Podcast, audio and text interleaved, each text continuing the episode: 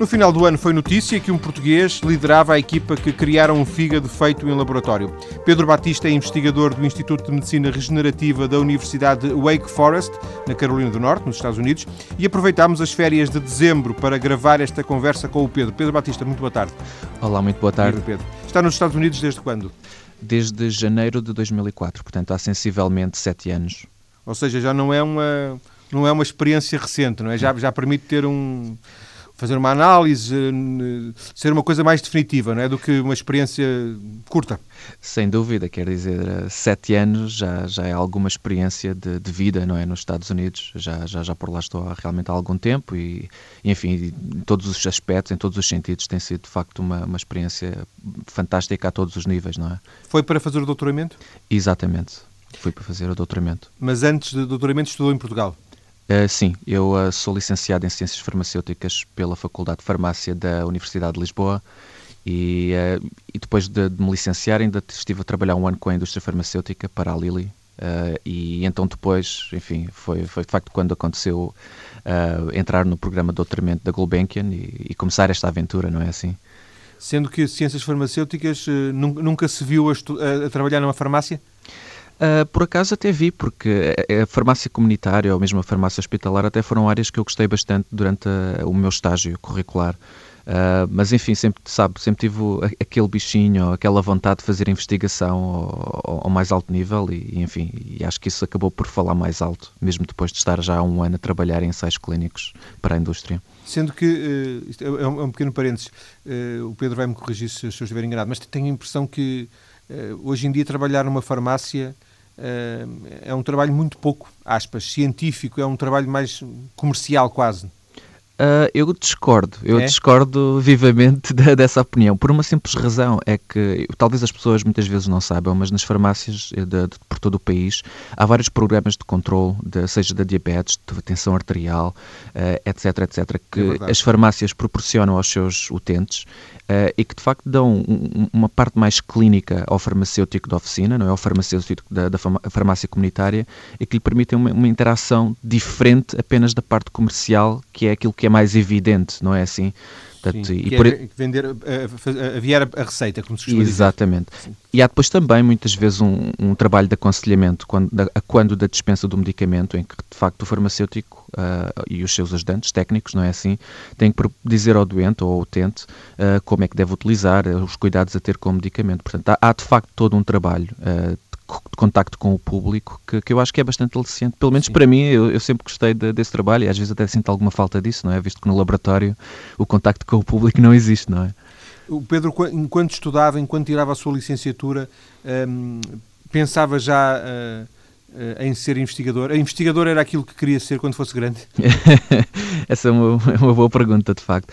Por acaso, uh, eu desde o meu segundo ano académico, ou, do final do segundo ano académico da, do, do, curso, que comecei a trabalhar num laboratório de, uh, enfim, de, de, análises clínicas na faculdade, que tinha também uma pequena vertente de investigação, um pouco por gostar, não é, de, do trabalho de laboratório, daquela prática e, e claro, sempre pensei também em fazer investigação propriamente dita. e por esse motivo, enfim, desde os meus 20, 21 anos, que, que de facto tive a oportunidade na Faculdade de Farmácia de começar a trabalhar um pouco na, nas áreas de investigação. Depois aparece o programa de doutoramento, já nos disse, da Gulbenkian, e vai parar à, Carolina do Norte. Por que esta universidade e não outra? Uh, por acaso, na altura, portanto, eu visitei vários laboratórios que faziam medicina regenerativa, alguns no fígado, outros na, na área do rim, Uh, e acabei depois por escolher, na altura o laboratório este estava na, na Harvard University, quando eu decidi juntar-me, e, um, e entretanto, na, na, altura em que estava para ir, o, o meu chefe, uh, o Tony Atala, uh, por acaso ligou-me, olha, vamos mudar para, para a Carolina do Norte, para a Wake Forest, é uma grande oportunidade para todos nós, e, e gostávamos de contar contigo, e eu sinceramente, como a ciência não mudou e os recursos até aumentaram, acabei por ir também, e estou bastante satisfeito que acabei por tomar essa decisão, porque acho que as coisas têm corrido bastante bem. Uh, Harvard, apesar de tudo, é muito conhecida, Wake Forest é pouco conhecida. Isto digo eu que, que, que estou aqui uh, desatento, mas o Pedro pode certamente uh, confirmar ou desmentir. Não, confirmo absolutamente. Quer dizer, Harvard é uma universidade do mundo, não é? é talvez a melhor americana, ou uma das melhores. mas, mas apesar de tudo, a ciência que fui fazer ou aquilo que eu queria fazer uh, era realmente com, com certas pessoas, uh, nomeadamente os meus chefes e as pessoas que estavam naquele laboratório. E a, part a partir do momento em que eles deixaram Harvard, eu acho que também fazia sentido ir com eles para poder desfrutar um pouco do conhecimento que eles tinham e aprender com eles. E, e, e mais uma vez não me arrependo disso, porque acho que tanto do ponto de vista profissional como pessoal, uh, acho que tem sido realmente uma aventura fantástica, não é? Quando, quando disse agora que, fiquei com a ideia, quando disse agora que hum, se transferiram, digamos que o seu chefe, o responsável pelo laboratório, se transferiu de Harvard para o Wake Forest, de alguma forma parece tipo contratação, é de, de tipo jogadores de futebol? Sabe que é, é interessante que, que ponha as coisas nesses termos, porque por um lado é, é um pouco isso, não é? Há muitas, pelo menos a nível das universidades americanas, mas também em algumas universidades europeias, muitas vezes certos departamentos têm a, a intenção ou a necessidade de contratar alguém para uma área específica. Uh, e, e, foi exatamente isso que aconteceu. A Wake Forest queria expandir na área da medicina regenerativa, não tinha ninguém que fizesse investigação nessa área, uh, e daí a oferta que fez uh, ao, ao Dr. Atala, portanto ao meu chefe, Máximo, e, e, e, daí também, portanto, com todas as condições que ele teve e com, com, com realmente os recursos que eles estavam a oferecer, ele decidiu também juntar-se, portanto, decidiu mudar de áreas, não é? E, e começar um novo Instituto de Medicina Regenerativa na Wake Forest sendo que o Pedro foi para fazer o doutoramento, concluiu e continuou por lá, foi isso? Exatamente. Exatamente. Um, enquanto fez o doutoramento, uh, de alguma forma, uh, imagino que estava, que estava ligado a esta área, depois, quando terminou, é, é, o que está a fazer hoje é a continuação desse doutoramento? é, portanto, eu, eu, fiz o doutoramento durante 4 anos e pouco, terminei em junho de 2008 e, e, enfim, depois na altura até considerei, tanto ir para outro laboratório, aprender um pouco mais, mas a razão de ficar até às vezes um pouco contrassenso, uh, foi porque basicamente fui eu que criei na altura do doutoramento este projeto que comecei, não é? E, e como as coisas estavam também já a correr bem, uh, achei que se calhar era importante e se calhar era, havia bom senso em continuar durante mais alguns anos a trabalhar como um um, um pós-doc, portanto, neste, no, no, projeto que eu realmente iniciei. E, e sabe, e, de facto não me arrependo, porque às vezes, e especialmente em ciência, um, às vezes as coisas não são exatamente muito lineares ou, ou estanques, no sentido de agora vou 4 anos, agora são mais 2. Uh, eu acho que às vezes é preciso apostar um pouco mais e, e é preciso realmente muita dedicação. E daí a, a, necessidade de se calhar de ter ficado mais alguns anos para que outros frutos pudessem eh, vir, não é? Deste projeto que comecei. E eu acho que nesta altura estamos prontos para começar uh, a transplantar estes mini fígados uh, e, e, por via de, de, eu ter investido ou de ter decidido ficar mais dois anos e qualquer coisa. Portanto, acho que realmente valeu a pena. Sendo que, uh, e muitas vezes falo aqui com investigadores portugueses eh, que vivem muito da, da, dos financiamentos da Fundação Ciência, Ciência e Tecnologia e isso introduz muita precariedade. Um, isso também, também se passa nos Estados Unidos, ou seja, há uma instabilidade associada à vida do investigador, instabilidade do ponto de vista não financeiro de receber ou não receber, digo de, de fazer um projeto de vida até em termos familiares e tudo. Sabe, uh, isto nós temos que ser muito pragmáticos e, e normalmente o nosso descanso, se assim quiser, ou a nossa estabilidade depende do sucesso daquilo que fazemos. Uh, e quando abraçamos uma carreira em investigação, temos que estar uh, imediatamente preparados e alertas para o facto de uh, os financiamentos não serem absolutos, não é? Eles não são sempre concedidos, dependem do trabalho que nós desenvolvemos. E esse é de facto um risco que nós assumimos do ponto de vista profissional, portanto, porque também vamos ter pessoas sobre as quais somos responsáveis, sejam os técnicos de laboratório, sejam os, os estudantes de doutoramento ou outros pós-docs, e também do ponto de vista pessoal, porque muitas vezes o nosso salário, isto não acontece tanto na Europa, mas acontece nos Estados Unidos, o salário é pago pelos financiamentos. Uh, portanto, por todos estes motivos, não é? De facto, existe alguma precariedade, mas uh, quando as pessoas têm confiança no que fazem uh, e arriscam, de facto, um, e trabalham, e isso é, é, é, uma constante do dia a dia em qualquer laboratório, de facto, trabalha-se muito. Um, as pessoas, de facto, as coisas boas acabam por acontecer. Uh, não quer dizer que se tenha sempre sucesso, uh, um sucesso quase ilimitado, mas, mas acaba -se sempre por ter um sucesso uh, relativo, não é? Que nos permite continuar. Como é que lida com a sorte? A sorte para si existe ou não? Uh, existe uma pontinha de sorte sempre, não é? Mas eu, eu acredito mais naquilo que faço uh, nas minhas 12, 14 horas de trabalho, às vezes diárias, portanto, do que propriamente esperar que alguma coisa caia do céu, não é?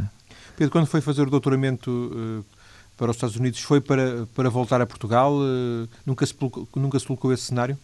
Uh, não, a, a, ideia realmente é sempre voltar, não é? Até pelo, por motivos familiares, uh, os amigos, uh, também porque, enfim, foi aqui que cresci, é um país que de facto aprecio muito e gosto muito, não é? É o meu país. portanto, eu penso voltar quando as, as, condições estiverem reunidas, sem dúvida que voltarei, não é? Para já não tem grandes objetivos no sentido de, de, das coisas estarem muito definidas, deduzida da, da, resposta anterior, ou seja, estar nos Estados Unidos mais dois ou três anos e depois ver-se, é um pouco isso? Talvez, enfim, vamos ver também como é que as coisas vão correndo ao longo deste, deste próximo ano e se realmente surgir alguma oportunidade boa de voltar, eu acho que não vou enjeitar, não é? Acho que vou, vou, vou pensar bem e ver o que é que se pode fazer, porque também voltar não a qualquer preço, sabe? Uh, acho que há que voltar também para um sítio que me permita, mais ou menos nas mesmas condições, uh, continuar a fazer o, o tipo de, de, pesquisa, o tipo de investigação que faço. E esses sítios existem em Portugal, de facto. Sobretudo agora esta nova experiência da Fundação Chapalimau, não é? Uh, não, há outras, enfim, uh, neste, neste, aspecto a Fundação Champalimau está tem uma vertente de investigação noutras áreas que não exatamente a na minha. Medicina, sim, na medicina regenerativa. Mas, é? mas eles fazem, vão, estão a, mais debruçados na área da neurociência uh, e, e, na área da oncologia, portanto, que são áreas que eu realmente não trabalho imediatamente. Mas, mas há, outras, há outros laboratórios, há outros institutos em Portugal. Eu não quero referir nenhum porque não quero, enfim, sim, uh, mas há, deixar. Existem vários. Eu, eu só, só, citei este por ser o mais recente e por este estar a, a introduzir um padrão de, de, exigência em termos eh, até de contratação de, de cientistas estrangeiros, uh, está a elevar muito o nível mas existem naturalmente outros, outros, outras experiências, a começar por, por aquele que referi no início, que é a própria Fundação Gulbenkian, não é? Exatamente. Gulbenkian de Ciência. Nesse aspecto, a, a Fundação foi quase pioneira não é? no início da década de 90, eh, quando eh, o professor Coutinho se juntou como diretor do Instituto. Portanto, de facto, toda a dinâmica que ele introduziu foi um pouco inovadora em Portugal, não existia muito. E, e agora a Fundação Champalimau, portanto, está a tentar, portanto, está a fazer exatamente o mesmo tipo de, ou a traçar o mesmo tipo sim. de caminho. E eles até têm uma ligação... Uh, sim, sim, muito sim, estreita. Sim, muito, muito estreita. estreita. Oh Pedro, uh, a vida na, na, Carolina do Norte, como é que é? Uh, é bastante agradável, sabe? O clima não é muito, felizmente, o clima não é aqui muito diferente de, do nosso, talvez um pouco mais frio no, no inverno, com alguma neve, mas não é muito, muito diferente. E, de facto, como estado, a Carolina do Norte é de facto muito bonita. Tem, tem as montanhas, as Blue Ridge, ou as Cascades, que passam por ali, as Appalachians, uh, e tem também mar, o que é, é, importante para, para um português, acredito. E, e, de facto, por ser um pouco o sul dos Estados Unidos, as pessoas são de facto muito, muito afáveis, muito simpáticas. E, e isso ajudou na altura na integração, e, e, enfim, é sempre agradável quando uma pessoa por lá está, não é? Qual é a cidade principal? Uh, a maior talvez seja Charlotte, onde está o Bank of America, o Wachovia, uh, portanto, algumas companhias assim de, de grande porte. Uh, mas a, a, capital da, da Carolina do Norte é, é em Raleigh, onde fica o, o, governo do estado da Carolina do Norte. São, são cidades pouco notórias, não é? Uh, ao nível daquilo que, que vai acontecendo no, nos Estados Unidos, daquilo que se vai sabendo? Imagina-se que, é, que, é um sítio calmo. Uh, são cidades mais calmas, de facto. Uh, Charlotte tem um pouco menos de um milhão de habitantes, portanto não são também cidades muito grandes. Uh, o, o, que faz com que elas estejam, se calhar, um pouco fora do radar das maiores notícias, não é? Que estão sempre a convergir em Washington DC, Nova York, Chicago ou Los Angeles. Encontra-se com outros portugueses regularmente ou não? Uh, sim, por acaso é curioso que, que, mencione isso, porque na Carolina do Norte, nesta altura, até temos um, um, um clube ou um grupo de portugueses que se junta habitualmente. Uh, algumas vezes por ano, não é? Portanto, tivemos agora também o encontro de Natal, eu por acaso não pude ir, porque já, já estava a vir para cá, mas, uh, mas de facto existem alguns, alguns portugueses, sejam estudantes ou, ou, ou pós-docs, a trabalhar na, na, na área de, de Raleigh, portanto, na, na, Duke University ou na University of North Carolina. Uh, e, portanto, todos eles uh, estudantes, é isso? Uh, muitos deles estudantes. Há alguns que residem e que trabalham por lá, mas a maior parte diria que são, são estudantes, pelo menos aqueles que, que se juntam nestes encontros. Pedro, uh, neste momento uh, lidera uma equipa de investigação na universidade? Nesta altura, portanto, estou a, sou um pós-doc, portanto, tenho um, um, supervisor, não é assim? Uh, e, e, de facto isso é algo que é necessário esclarecer. Eu, eu não liderei a equipa, embora nesta altura tenha três estudantes de doutoramento a trabalhar comigo, os quais lidero, sim, mas eu não liderei a equipa. Eu fui, sim, o leading author, ou o autor líder, se quiser, hum. do projeto e, de facto, quem. Uh, tanto quem, quem, quem fez o projeto, quem teve a, a ideia do projeto mas de facto tenho um supervisor que, que é o Dr. Shai Soker, uh, que é o meu chefe mais direto e de facto que é uma pessoa que eu, que eu, que eu muito prezo e muito gosto. Aceita, está disponível para receber alunos de doutoramento na sua equipa ou isso, as coisas não sim, sim, sim, sim, sim. Aliás, nesta altura uh, trabalho já com três, felizmente, o que, que é, que é bastante importante porque sabe quando começamos a ter de facto uma ajuda, não é, mais mãos para trabalhar, de facto podem, podemos fazer mais coisas, não é, e, e caminhar mais depressa. Mas não portugueses. Uh, mas claro, portugueses, uh, nós queremos os melhores, portanto, vej, venham lá eles de onde vierem, e há muitos bons portugueses que, que, de facto acolheríamos de braços abertos por lá, sem dúvida alguma. Se fecharmos esta primeira parte, a sua, a sua ligação a Portugal, bem, uh, em termos de, de, os sete anos, os sete anos nos Estados Unidos não, não, não, não, não mudaram nada na, na, forma como fala, fala um português absolutamente correto, não, ninguém diria que está há sete anos nos Estados Unidos, vem a Portugal regularmente, mantém, mantém a ligação a Portugal? sim, duas a três vezes por ano, portanto, mais tempo durante a época natalícia, mas, mas fora disso há sempre algum encontro, alguma, algum congresso na Europa e nessas alturas aproveito pelo menos para vir passar um fim de semana prolongado para ver a família, não é? Pedro é de Porto Alegre? Uh, eu nasci em Porto Alegre, uh, mas cresci em Castelo Branco. Uh, portanto, foi, foi aí de facto em Castelo Branco que fiz toda a minha adolescência, portanto, desde os 6 anos até aos 18, depois quando vim para Lisboa. Embora a minha família, as minhas origens estejam ali numa aldeia ao pé, do, ao pé da Serra, ao pé de Nisa ou seja, entre Castelo Branco e, uh, e os Estados Unidos, uh, Lisboa foi o, foi o ponto de partida uh, onde estudou, não é? Na altura, sim, sim. Pedro, vamos ficar por aqui nesta primeira parte da, da, nossa conversa, uma primeira parte que serviu sobretudo para conhecermos um pouco do seu percurso e, e percebermos um pouco quem é o Pedro Batista. Depois das notícias, voltamos para conversar e para desenvolver esta ideia que o Pedro deixou ficar há bocadinho, quando disse estamos prontos para começar a transplantar estes minifígados. Até já. Até já.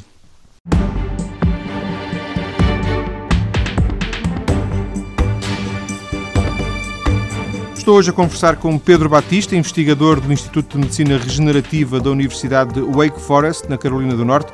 Ele uh, liderou uma equipa, ele já nos explicou o que é que significa esta questão da, da liderança. Ele supervisiona não tanto uh, o projeto globalmente, mas supervisiona a equipa que diretamente trabalha com ele. Ele é o o leading author de um projeto que trouxe alguma nomeada no, no, passado, no final do ano passado, um fígado artificial que foi criado nesta, neste Instituto de Medicina Regenerativa da Universidade do Wake Forest.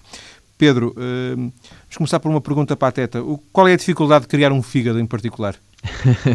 Bom, não, não é pateta, é uma, uma pergunta perfeitamente legítima. Uh, há alguma dificuldade, sabe? Porque hum, há alguns pontos ou algumas, alguns detalhes do, do, do, processo de fazer o fígado que de facto são relativamente acessíveis e relativamente mais fáceis, mas trabalhar com células humanas uh, não é fácil. Uh, e foi talvez este o ponto que nos levou mais tempo na, na, no processo de investigação uh, a debelar. Portanto, foi, foi de facto um, um, processo um pouco mais longo, consegui perceber exatamente como trabalhar com estas células, mas a partir do momento em que percebemos exatamente quais as condições que tínhamos que usar, uh, acho que acabou por ser, portanto, conseguimos começar a fazer estes, estes fígados, portanto, humanos, uh, e, que temos agora realmente uh, prontos para, para começar, portanto, um, um, novo capítulo, se assim quiser, que será a pô-los em animais, portanto, e verificar se eles funcionam uh, como esperamos que eles funcionem, não é?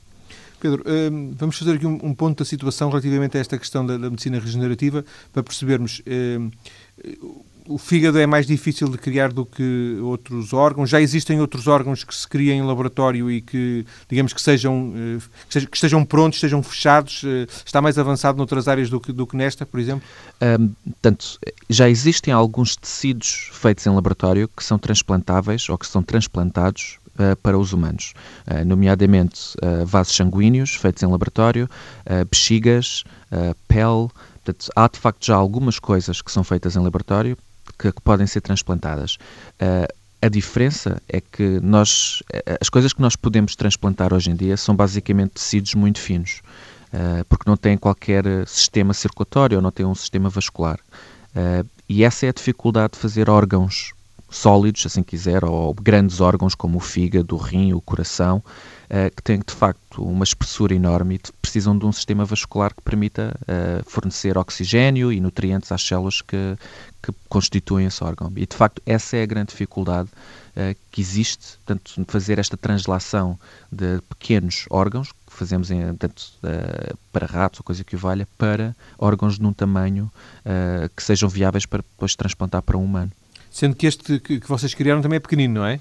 Exatamente. exatamente. É pequenino porque não é ainda possível criar maior. Poderia ser, deveria ser maior, é isso?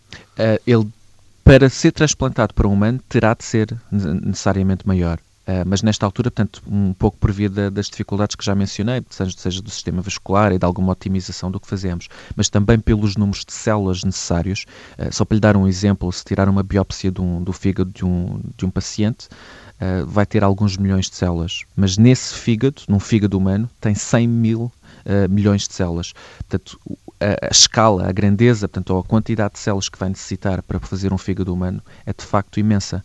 E nós conseguirmos multiplicar estas células no laboratório para que possamos reconstituir o fígado uh, para depois o transplantar, de facto ainda estamos a, a, algum tempo, porque de facto não conseguimos imediatamente expandir ou multiplicar as células uh, para os números que, que precisamos. No fundo, é um, é um, problema de falta de conhecimento. Eh, a, ci, a ciência.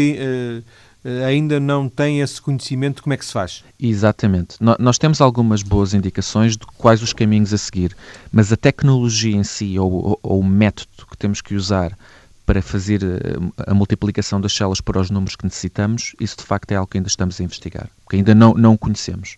Uh, mas, mas, lá está, portanto, é, é mais um passo que é necessário dar antes que possamos fazer uma translação completa da tecnologia para humanos. É muito, é muito recente isto. É, é, este, este estudo, por um lado, da medicina regenerativa e, outro, e por outro lado, eh, da investigação em fígado. Eh, eh, em, em, numa criação de um fígado feito em laboratório é muito recente? Sabe que tem havido ao longo das últimas décadas várias tentativas de tentar fazer um fígado artificial, que basicamente é uma máquina quase como uma máquina de diálise para um insuficiente renal, uh, que consegue depurar as toxinas e as impurezas que o sangue tem, se assim quiser, uh, de modo a que o, o doente consiga permanecer uh, vivo, não é? Portanto, tem de facto havido algumas tentativas nas últimas décadas de, de, conseguir fazer, ou seja, um fígado artificial ou algo que possa ser transplantado. Uh, a questão, no entanto, é que muitas das, das estratégias usadas não conduziram a qualquer efeito prático. E é nesse aspecto que eu acho que, pelo menos a, a, estratégia que estamos a usar, pode de facto dar alguns frutos um pouco mais à frente. Porque tem algumas coisas únicas, nomeadamente há um sistema vascular, o que nos vai permitir pôr mais células nestes órgãos, uh, e eu acho que é exatamente esse ponto que nos distingue de muitas das outras uh, enfim, uh, experiências, experiências que foram feitas. Sendo que, e o Pedro saberá isso certamente, um, imagino que no, no, noutros pontos do mundo, se calhar também noutros pontos dos Estados Unidos, equipas de investigadores se dediquem mais ou menos à mesma coisa. Uh, sim, sim. Uh, temos alguma, se quiser, competição. Exatamente. Isso existe, portanto, isto é, faz parte do, do que fazemos, mas, uh, mas sinceramente, do ponto de vista de também alguém que gostava de ver isto na clínica, porque há tanta gente que realmente necessita de, de órgãos. Uh, sejamos nós ou, ou outras, o que interessa é que de facto uh, todas estas equipas à, volta do mundo tenham algum sucesso a certa altura para que, para que de facto esta solução que não existe que é de facto uh, conseguir mais fígados para transplante, possa eh, existir dentro de pouco tempo. Portanto, eu acho que isso, apesar de, de realmente se vir as coisas, bom, uh, há competição, sim, claro, mas, mas, mas o, objetivo é nobre, portanto, também temos que perceber que quanto mais depressa estas coisas acontecerem, sejam por nós ou por outros, uh, melhor para quem está à espera de um fígado, não é?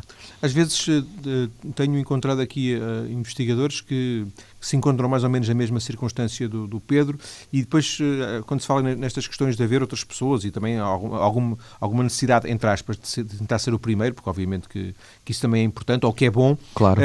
Às vezes eles dizem-nos que, que, há, que haver, apesar de haver competição, há colaboração entre. Uh, colaboração não significa que, todos, todos estejam uh, por dentro de tudo o que está a fazer, mas que, que, apesar de tudo, haja troca de informação entre grupos. Isso acontece? Existe, existe, uh, muito mesmo.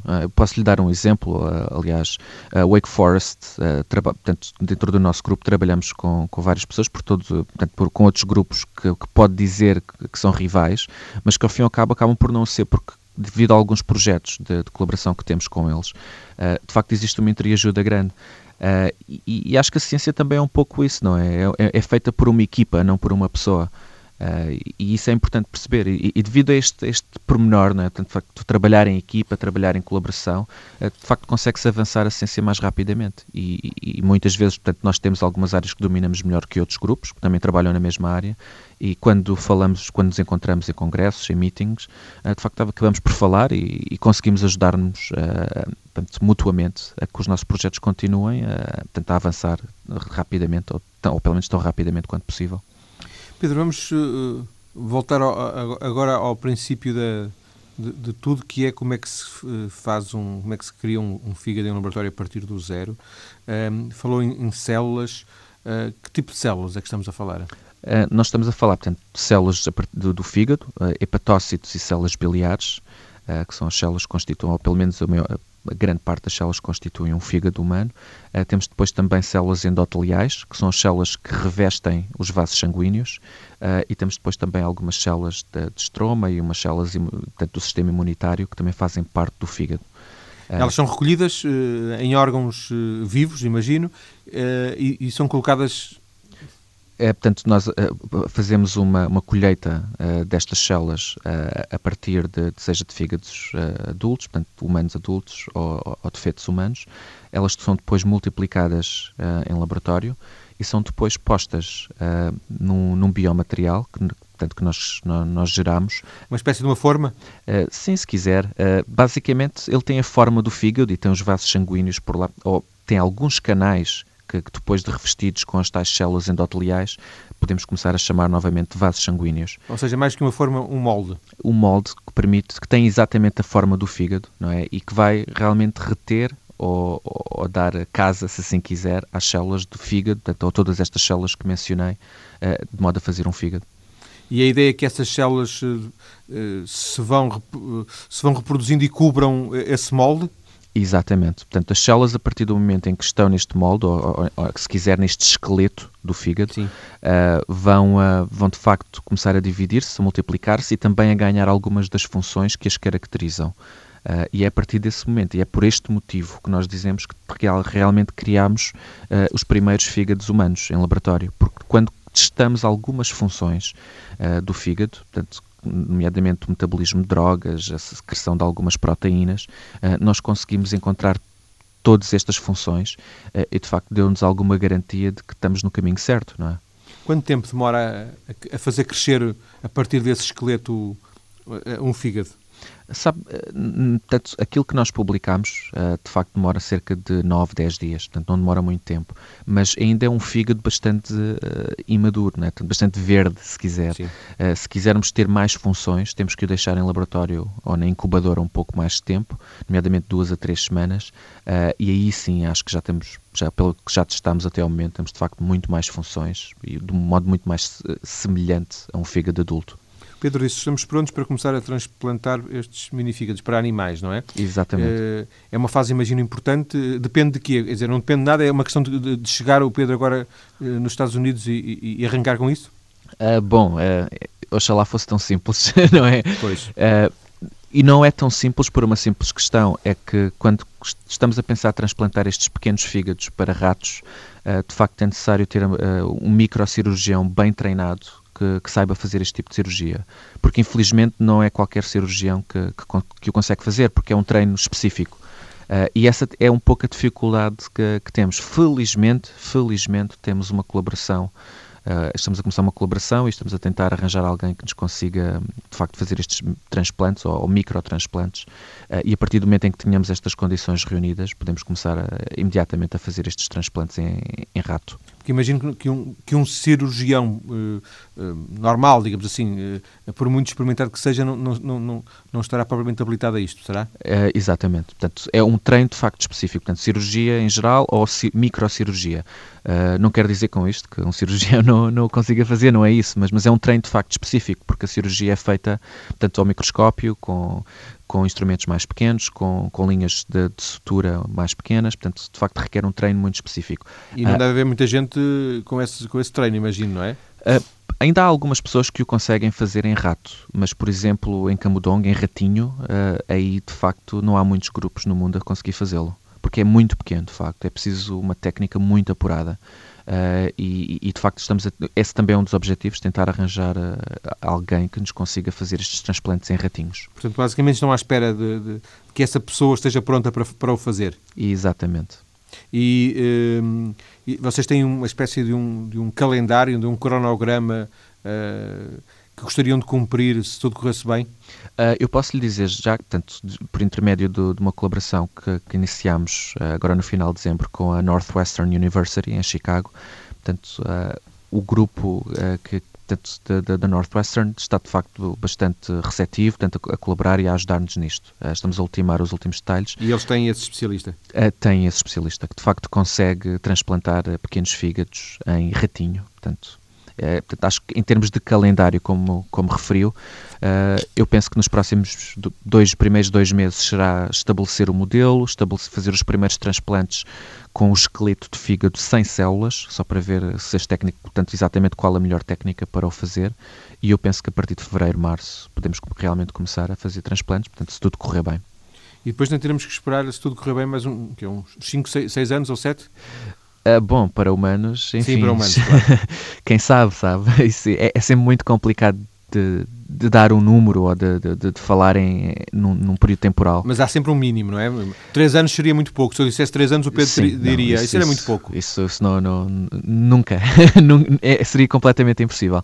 Mas, mas, sabe, eu acho que quando, e, e, é, e realmente as datas, ou, ou, ou, o tempo que tenho referido, de 5 a 10 anos, porque de facto há algumas coisas que nós conseguimos antever e, e perceber que, bom, isto, isto, levará, se tudo correr bem, aproximadamente este tempo. Uh, e por isso este horizonte temporal de 5 a 10 anos talvez seja mais ou menos preciso, do ponto de vista em que uh, eu, penso que será possível, de facto, fazer transplantes para humanos neste período.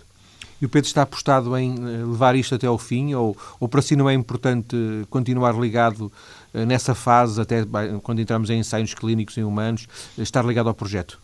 Uh, não, do meu ponto de vista é, é, importante, porque de facto, quer dizer, sabe, é como quase como, como um bebê, não é? Este claro. é o meu, o meu bebê e, e, é, e, às vezes é um pouco complicado de por simplesmente deixar, mas também temos que ser pragmáticos e, e por vezes a, a ciência leva-nos para outros caminhos uh, que não necessariamente o de levar até à, à porta da clínica. Se mas quiser. se dependesse de si, o Pedro continuaria ligado? Se pudesse, sim, claro. Uh, pelo menos gostaria de continuar ligado e de continu continuar a fazer evoluir este projeto é uma, assim, uma frase um bocado uh, gongórica, mas uh, poder-se-ia dizer que isto uh, seria a obra de uma vida, não é? Eu não estou com isto, com isto a querer dizer que o Pedro não tem ainda idade para, para, para ter outros projetos, mas isto é, se, se, o Pedro conseguisse levar isto até ao fim e, e se isto se concretizasse, isto era tão bom para a humanidade que, porventura, não, não, não, não serão muitas as pessoas que podem dar um contributo para, para a humanidade como o Pedro eventualmente poderia vir a dar. Bom, sabe, temos que ser humildes quando, quando olhamos para estas coisas e, de facto, realmente esse é um contributo que pode ser único, uh, mas, mas, enfim, nesta altura é complicado perceber se, se vamos conseguir chegar a esse ponto ou não. Uh, e, e, o mais importante, mais uma vez, eu acho é que realmente, uh, se o conseguirmos fazer, se realmente conseguirmos chegar a esse ponto, então eu acho que do ponto de vista pessoal, mais do que, enfim, grandes contributos ou não, é de facto a, a percepção ou o sentimento que de facto podemos estar a ajudar muita gente que não tem outra alternativa. E esse é um sentimento de facto muito, muito gratificante. Ainda que a partir de uma certa altura isto também se torna um bocadinho limitado porque depois. Eh, não, não, vou dizer que se perde o controle da situação, mas eh, passa-se para a fase de ensaios clínicos e, e, haverá menos trabalho de laboratório. Aí o Pedro poderá eh, entrar em, em, novos projetos, ou se calhar até em novos órgãos. Já falou-se no RI no início. Pensa, uh, pensa, nisso, não? Uh, nesta altura, por acaso, um dos órgãos com que vou começar a trabalhar é o pâncreas, porque o pâncreas e o fígado estão relativamente uh, relacionados, para, lá, para, para, além de serem vizinhos, de facto, na sua origem embrionária ou da origem fetal, eles estão, de facto, muito relacionados. e por, por alguns, portanto, por esse motivo e também por outros, vamos começar a trabalhar, portanto, nos próximos tempos com... Aliás, já, já, já há alguns colegas meus que trabalham, mas eu vou me envolver agora, nesta altura, com, com o pâncreas também. Pedro, vamos fechar esta conversa. Queria só, uh, antes de, de, de, despedir e lhe agradecer ter vindo, queria só perceber se esta, esta notícia que nos chegou no final do ano uh, sobre esta, esta. Penso que foi um artigo que vocês escreveram, dando conta da, da, do que conseguiram uh, neste, neste fígado feito em laboratório, se isto teve um impacto que eventualmente seria desejar, se passou despercebido, se, se o Pedro está satisfeito com, com, com a forma como as coisas evoluíram. Uh, sabe, para mim, portanto, foi de facto até surpreendente um, o impacto que teve, porque foi um, um portanto, a press release que, que a Wake Forest fez e que na altura, portanto, por, por via da, da, portanto, da, da minha palestra na, no congresso do, do fígado na, em, em, Boston, no final de, de, outubro, de facto, houve um impacto bastante grande, porque isto foi mencionado em toda a imprensa mundial, portanto, Estados Unidos, uh, Reino Unido, Europa, até, até na, na Austrália, portanto, e de facto isto surpreendeu-me uh, pela positiva, porque de facto também acho que é importante, pelo menos para um investigador, também é importante que as pessoas, que o público em geral perceba uh, que existe evolução, que uh, todo o investimento que é feito em ciência tem de facto às vezes frutos. Uh, não, é, não são garantidos, mas, mas são de facto, uh, é de facto importante, e até agora num ano de crise como o nosso, investir em ciência e em tecnologia, porque de facto quando estas coisas acontecem, quando os bons resultados aparecem, há de facto a oportunidade de não só criar empresas, como outros empregos e também como, enfim, quase um pagamento de volta para a sociedade que investiu. Um, eh, portanto, que investiu na, na, neste, neste tipo de, de investigação, Sim, não é? De projetos. Pedro, agradeço-lhe ter vindo à TSF para esta conversa, que, como disse no início, foi gravada no final das férias do fim do ano, aproveitando uma rápida deslocação a Portugal do Pedro Batista. Pedro, um abraço e obrigado. Muito obrigado pelo convite. Pedro, obrigado. Obrigado.